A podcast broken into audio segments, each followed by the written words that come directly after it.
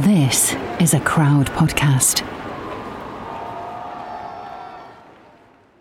Before we start, you should know that this episode of Death of a Film Star contains references to self harm, sexual abuse, and drug use.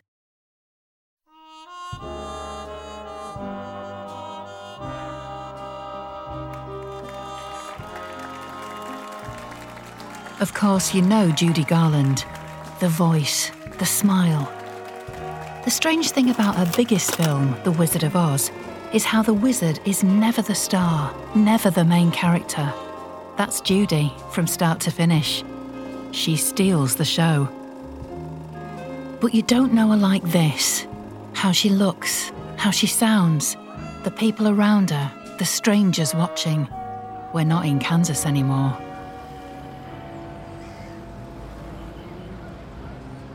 It's 1969. London's swinging, but not here. We're in the Hippodrome, a big stone building in the middle of town, right on the corner of Cranbourne Street and the Charing Cross Road. It's flashy, the Hippodrome.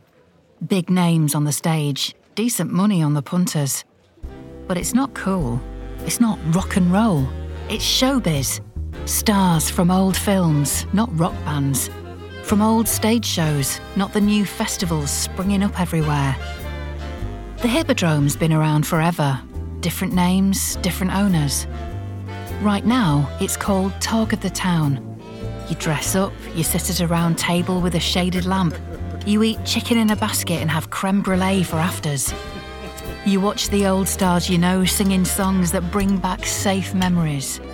No electric guitars, no feedback, no long hair on men, no daisy chains around necks.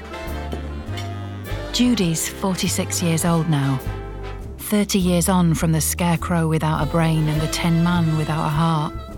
And Judy? She's the woman with the past. Four husbands in, the next one watching in the wings, the drug addictions, the booze problems, her breakdowns, her suicide attempts.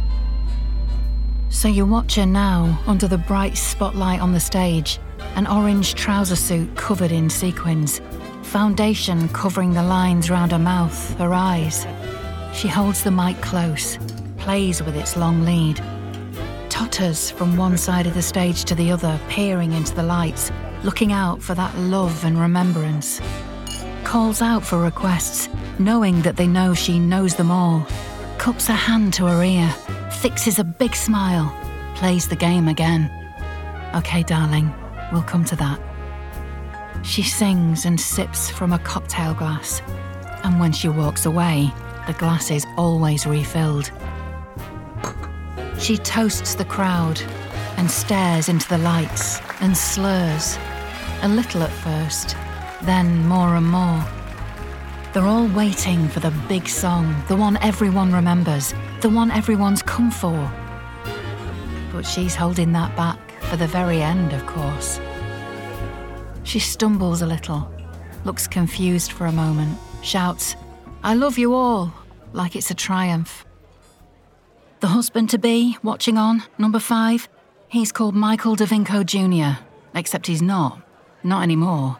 He's Mickey Deans now. You ask him, he's a musician, an entrepreneur. You ask people who know him, they say he used to run a disco. He plays a bit of jazz piano. That's it. Oh, yeah, and he's gay. In a long term relationship with a man, but let's not worry about that for now. The audience stare and hoot and drink. Think about the stories they'll tell their friends about the time they saw the famous Judy Garland, about how she looks now. And Judy? She sits on the stage, cross legged, one single spotlight on her, like she's the loneliest woman in the world, like she's a little girl all over again. And she sings the song that everyone knows Somewhere Over the Rainbow. A song about longing, about wanting to be somewhere else, about a place where dreams come true, where trouble melts like lemon drops. A few days later, she'll marry Mickey Deans at Chelsea Register Office. Almost no one will turn up. Not her daughter, Liza Minnelli, not the stars who've been in films with her, Three months on, she'll die of a drug overdose in their little rented mews house in Belgravia. And all of it will make no sense, even as all of it seems clear. A woman running away from a girl's past, a girl who's lost in a woman's world.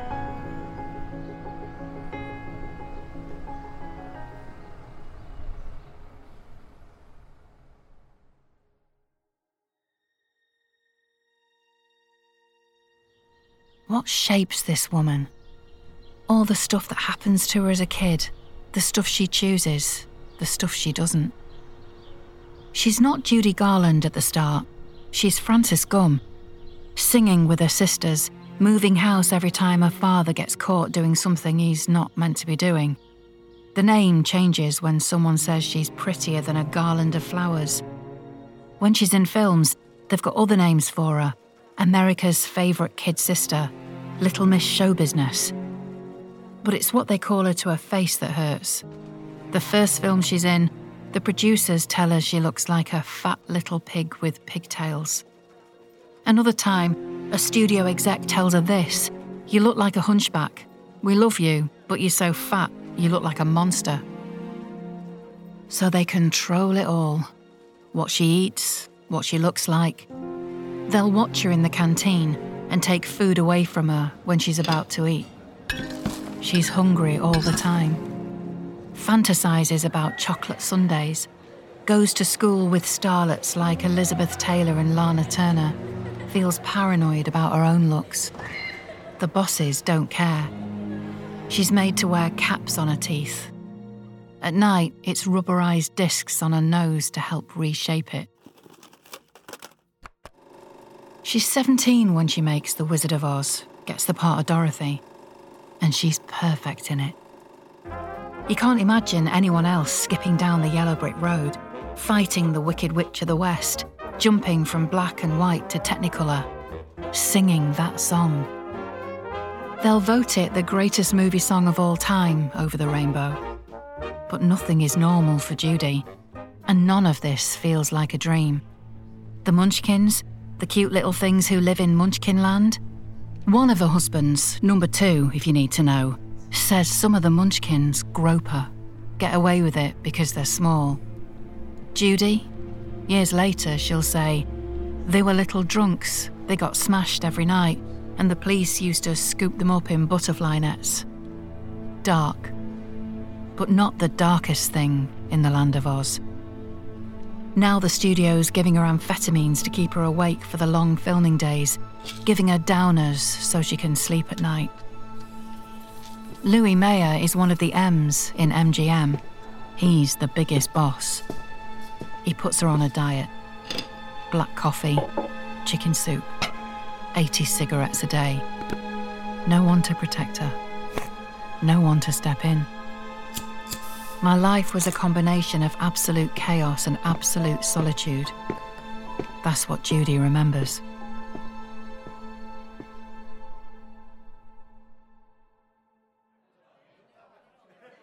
So, we've got to talk about the husbands. When she's 17, Judy meets a musician, a composer, and conductor. When she's 18, he gives her an engagement ring. Trouble is, he's still married to another woman. She gets pregnant with his baby.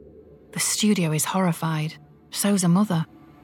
They say to her, You've got to have an abortion. They do marry, although it doesn't last. It ends when he runs off with Lana Turner. Remember the starlet she goes to school with? The one who makes her paranoid about her looks? There's another abortion when she has an affair. Two years on, she marries the film director Vincent Minnelli, that won't last either. But they have a daughter, Liza. Yeah, you know her. But it's all falling apart. The insults and the paranoia, the chaos and the solitude. The first suicide attempt comes in 1948 when she's 26, after a nervous breakdown, before being sent to a psychiatric hospital. She tries to cut her wrists with broken glass She's on sleeping pills. She's on other pills laced with morphine. She's drinking. and she's got absolute killer migraines. The studio suspends her. She gets put through electroshock therapy for depression. When she fails to show for another role, they give the part to someone else. Now comes her second suicide attempt. This time, she slashes her throat. I went to pieces. That's how she'll remember it years later. All I wanted to do was eat and hide. I lost all my self confidence for 10 years. So she keeps taking the uppers, and the downers, and the drink. When she hasn't got them, she demands them. When she has, she demands more. The talent is still there the singing voice, the charm on screen. But it comes with so much. There's an agent works with her for four years. Here's how he describes her a demented, demanding, supremely talented drug addict. She marries again. This time, a former test pilot. He becomes her manager. They have two kids and stay together for a while. It looks happy from the outside. But when it ends, like all her marriages, the truth comes out. How he hits her when he's drunk. How he's tried to take the kids away from her. How the divorce goes through on grounds of mental cruelty. Another quote from Judy. Another line to break your heart. All I could see ahead was more confusion. I wanted to black out the future as well as the past. I wanted to hurt myself and everyone who had hurt me. One more wedding before we get to London, before we join her on stage. It's an actor this time. He's 18 years younger. It's over in less than three years. Yes, I hit her, he says afterwards, but only in self defense. We'll be back after this short break.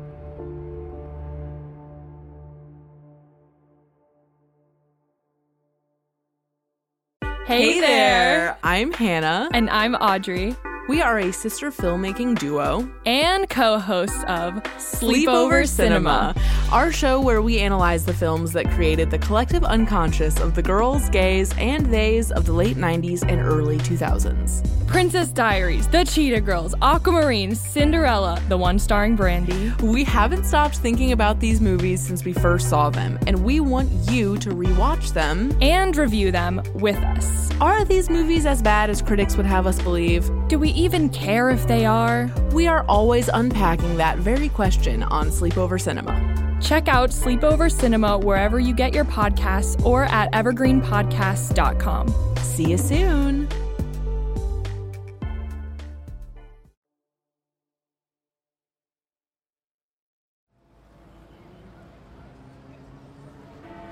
So now we're back in London in 1969 with Judy on stage, with Mickey Deans watching on, waiting to be husband number five. She needs this to work, Judy. Needs the money. Her last manager left her half a million dollars in debt to the taxman. She's had to sell her home in LA. She's got nowhere to go. Mickey's in flares, a dark blue velvet jacket different to how he was when they met, when he was delivering speed pills to a hotel room in New York. Nice first impressions. She's booked in for five weeks at Talk of the Town, a show each night. And it started well. The first night, the audience cheers so loudly, one critic says it's like a football crowd at a cup final. But there's cracks and doubts as the nights go by, and she gets tired and messy and broken up. Another review says this Make no mistake, the garland magic, warmth, and heart are as irresistible as ever. Nagging question is how long can she keep it up? Okay, there's another man we need to talk about. Another gay man keeping his private life private. This is Johnnie Ray, singer from the pre rock and roll days, a superstar for a little while. When he's big, girls scream, girls weep. They call him the Nabob of Sob, the Prince of Wails. Wails as in crying. Now, He's not big now. He's forgotten about back home in the States. He'll be the best man when the wedding happens in a few weeks. For now, he's playing Caesar's Palace. Sounds good, doesn't it? But we're not talking about the one in Vegas. We're talking about the one in Luton. C apostrophe E S A R apostrophe S. That's how they spell the Luton version. Keeps the lawyers away, brings the unwary stars in. When Shirley Bassey performs there, she calls it a shithouse. But Johnnie's singing, and he's invited his friend Judy along. She's in a white mini dress, matching white leather boots. Thin as a mic stand, slurring. The two of them duet. They're out of tune, out of sync. And Judy is late, so late, for talk of the town. She doesn't make the 30 odd miles south to London until almost one in the morning. The crowd at the Hippodrome, full of food, full of booze, are booing. Slow handclaps, jeers. She comes on, launches into a song called I Belong to London, always a winner when she's done it before. This time, they're throwing bread rolls, empty cigarette packets. One man climbs on stage, grabs the mic off her, shouts, Miss Garland, your behaviour is disgraceful. If you can't make it on time, why bother to turn up at all? Someone throws a wine glass. It smashes at her feet. Judy bursts into tears and runs off the stage.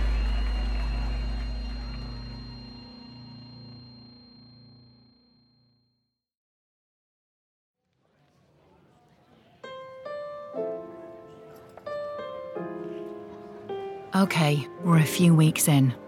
Chelsea Old Town Hall on the King's Road. Judy's in a blue chiffon mini dress. Mickey's in his velvet jacket. Johnnie Ray's in an old crumpled suit. Hundreds have been invited to the reception, all very late notice. Only a few turn up. Here's what Liza Minnelli, her daughter, says when she phones I can't make it, Mama, but I promise I'll come to your next one. There's a big wedding cake, three tiers of it, but it's been in storage and it's frozen solid. They can't get the knife in when they try to cut it. There's a photographer there, a mate of Mickey's who's been promised 20 quid to take a few snaps. Mickey tells him, Dance with Judy, there's no one else. The music? That comes from a one armed trumpet player playing somewhere over the rainbow. The photographer thinks, She's so frail, so skinny. He thinks, I can feel the bones on her spine sticking out. He thinks, her eyes are glazed over. He never gets paid, the photographer.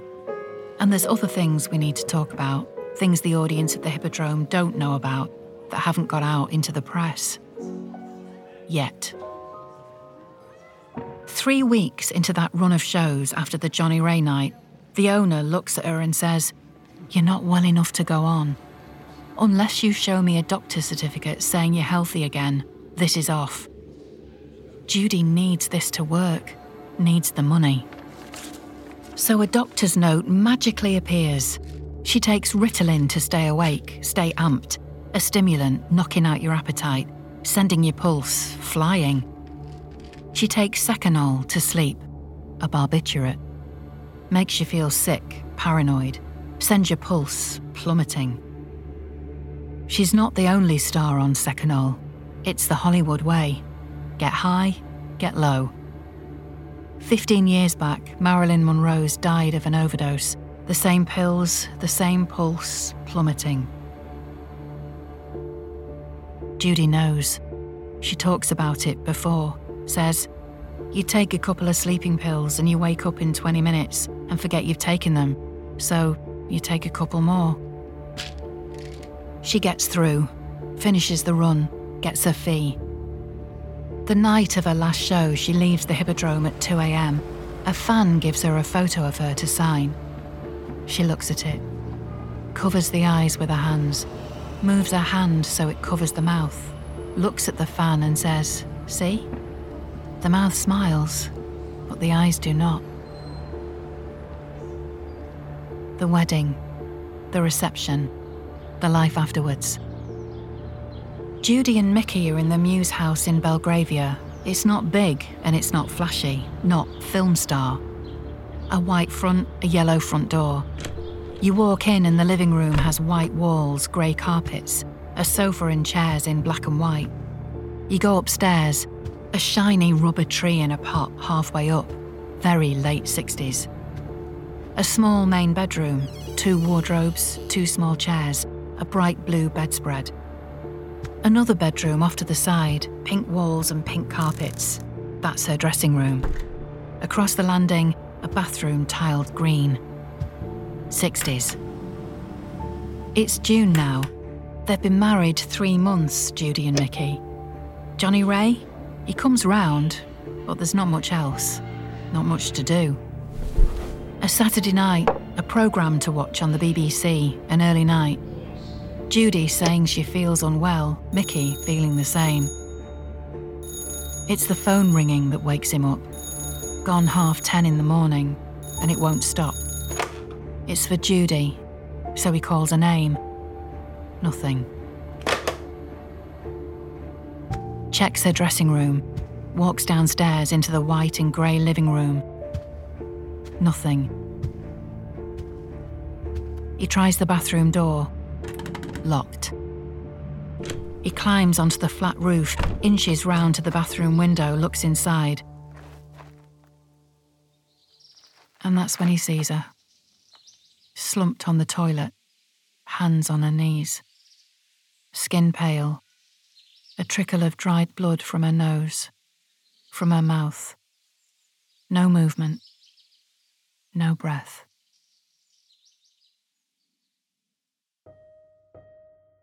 They say afterwards she'd been dead for eight hours.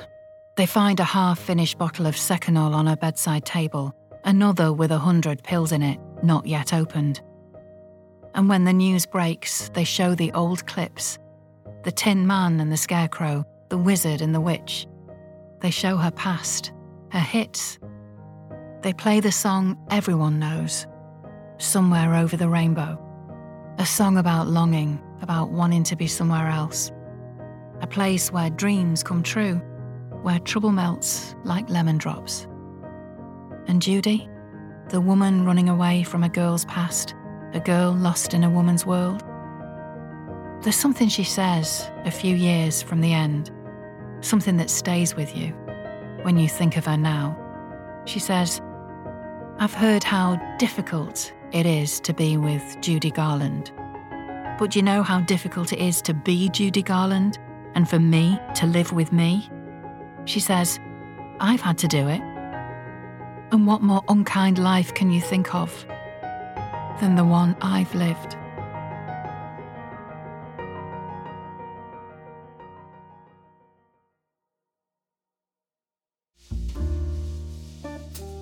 This episode was written by Tom Fordyce and performed by me, Emma Clark. It was edited by Charlie Frost. For research, we read Me and My Shadows, a family memoir by Judy's daughter Lorna Luft. We rewatched The Wizard of Oz, A Star is Born, and Easter Parade, and used the archives of Variety, The Observer, The LA Times, and Flashback.com. If you like this episode, go back and listen to the one on Marilyn Monroe or Sharon Tate. And if you want another podcast to listen to, search for Death of a Rock Star and listen to the story of Eva Cassidy, another star we lost too soon. Thanks for listening.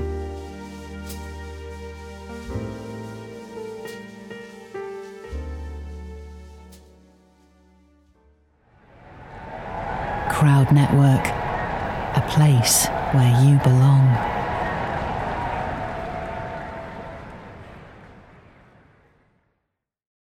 Hello, everyone. My name is Matt Neglia, and I am the host of the Next Best Picture podcast, part of the Film Entertainment Awards website, nextbestpicture.com.